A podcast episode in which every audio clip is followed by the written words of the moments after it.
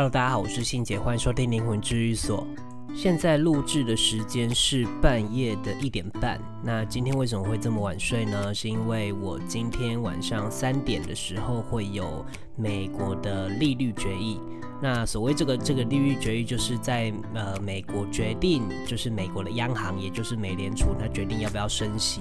对于我这个投资人来说呢，就是一个很重要的日子。那一个月都会有一次。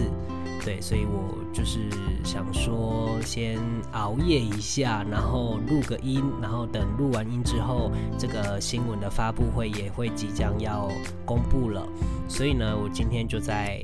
等这个新闻。好，那在节目开始之前，我要先跟大家讲说，就是我有删掉32集的那一集。那我删掉原因是因为我希望就是这个金额已经达到了，所以大家其实就不用再捐助你的金额了。然后也谢谢大家有捐助金额，还有我的一些现实朋友们的帮忙。然后在这里我也要跟大家讲说，我会好好的把关这个钱，因为这个钱就是交通费嘛，所以我会看他花了多少交通费，然后实报实销这样子。所以在这里呢，还是谢谢大家的善心。所以记得哦，大家听完这一集之后不要再汇款咯，因为已经达到我们所设定的一个目标。那每个人的帮助能力都是有限的，所以我觉得接下来就看这一些变化，然后我们就是顺其自然。好，那这一集呢，我要来跟大家分享有关于特教生的一些无形方面的一些原因。其实我们以前就是有处理过有关于自闭啊，或精神疾病，又或者是发展迟缓的这种案例。那像这种案例其实我们处理的算是蛮少的，所以因为我觉得因为它算是很小众的啦，所以我觉得我应该要在这一集里面详细的讲出这一些我们处理的一些可能会发生的一些概率问题。那因为每个人的状况都是不太一样的，所以都是有时候我们要调查之后查出来原因之后才知道如何解决。有时候我们生出来会患得这一些病，其实都不是我们能够选择的，但其实这些病的来由一定会有一些原因，所以它才能反映出在病体上的病症嘛。像它出现这种状况，其实都是跟它的灵其实有相当大的关系。因为它在出生之前，我是在讲一些可能性，因为每个人状态都不太一样。就像是你想象一下好了，如果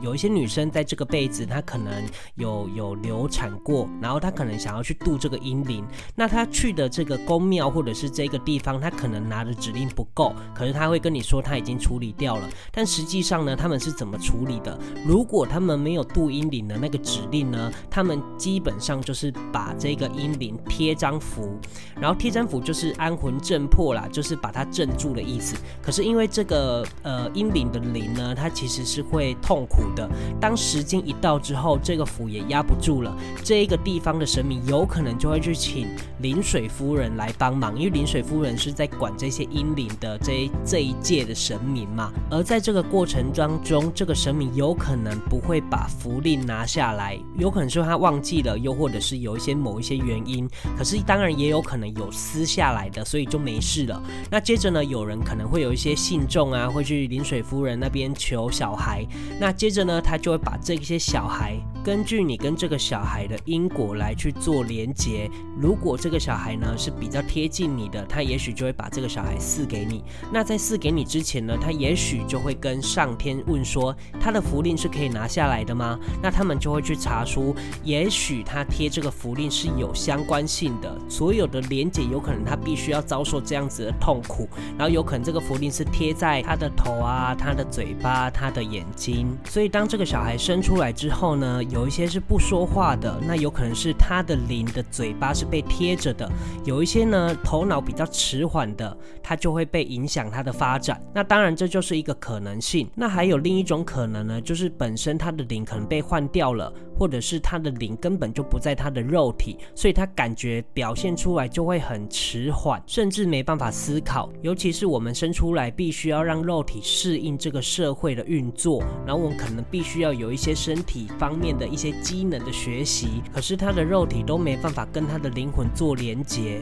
那当然这类的事情呢，会随着他的年纪越来越大，处理的效果就越来越差。这跟医学上的黄金治疗期其实是差不多的。可是不管怎么样呢，当我们处理了这些事情之后，他的灵魂一定会相对的轻松很多，因为毕竟就是解除了某一个痛苦嘛。其实我可以理解父母对于小孩想要恢复像正常人一样的心情，但是我真的很希望不要让你自己的期待加注在小孩身上，变成另一种压力。因为有一些状态是他灵魂本来就有一些缺陷，那即使你做了灵魂上面的努力，也许他的缺陷还是在，但或许不会这么的严重，但是他可能还没办法像你在期待值那样的正常，但或许那个样子已经是他最好的样子了。当然我们也会担心以后他怎么跟这个社会做相处，但是我们能做的就是希望继续陪在他身边，然后教他应该可以学会的东西，然后放宽心的让这一切慢慢的发展。你只要做到你自己应该要做的责任，当父母的责任，我觉得就已经很厉害了。当然我们去探索这些事情只是想说可以让事情变得更好，可是不管怎么样呢，你还是得调整你自己的心情跟期待值，因为有时候我们很多事情不如自己的期待的时候就会失落，然后就会有那个反差，那个反差就会造成我们很痛苦的样子。当然这是人必须要去调整的部分。那另外呢，我觉得了解你跟你小孩之间的一些连结关系，可能也可以淡化或者是可以转换你对于这种痛苦的心态。所以其实啊，像处理这种事情我们其实都蛮有压力的，因为有时候处理完我们看他领的样子的确是有改善的，可是他还需要人的部分的努力，可是因为这两个加总在一起之后就有很多的变化，所以我们完全没办法跟你讲说哦，保证一定会好啊，或者是说会改善超级多的。所以其实有时候我们在做这些事情都会很犹豫跟矛盾，不知道自己做的到底对不对。这也是我之前还有这几天一直在反思的事情，说不累跟没有压力其实都是骗人的。有时候也会因为深入这个案件太深了，而影响到我自己生活的样子，然后睡眠的状况。所以在这个部分我还是不断的在学习当中。有时候你不知道什么是正确的，你只能试着去做看，那做了之后就会知道正不正确，或者是某个方法的效果可能会比较好，你就会记住那个模式。可是因为每一个人的性格，每一个人心思在想的事情我不能完全知道，所以这些变化当中就会不断的反噬我。有时候也会觉得自己修炼不够，还是有很多事情必须要去学习跟想通的。所以啊，我才会说要帮助一个人就是尽到你自己的责任，量力而为就可以了。不管是做父母的或者是做子女的，永远都尊重他们的意思，让他们自己做决定。这样子我们才不会把这些因果连结在一起之后再继续扩大，因为帮别人做决定是要承担的。就像是很多人都会问我一些问题一些意见，那我当然就只是相对的给你一些适合你的建议，也许我觉得这些东西是你缺少的，但如果你要不要听都是你的事情，不关我的事，你知道吗？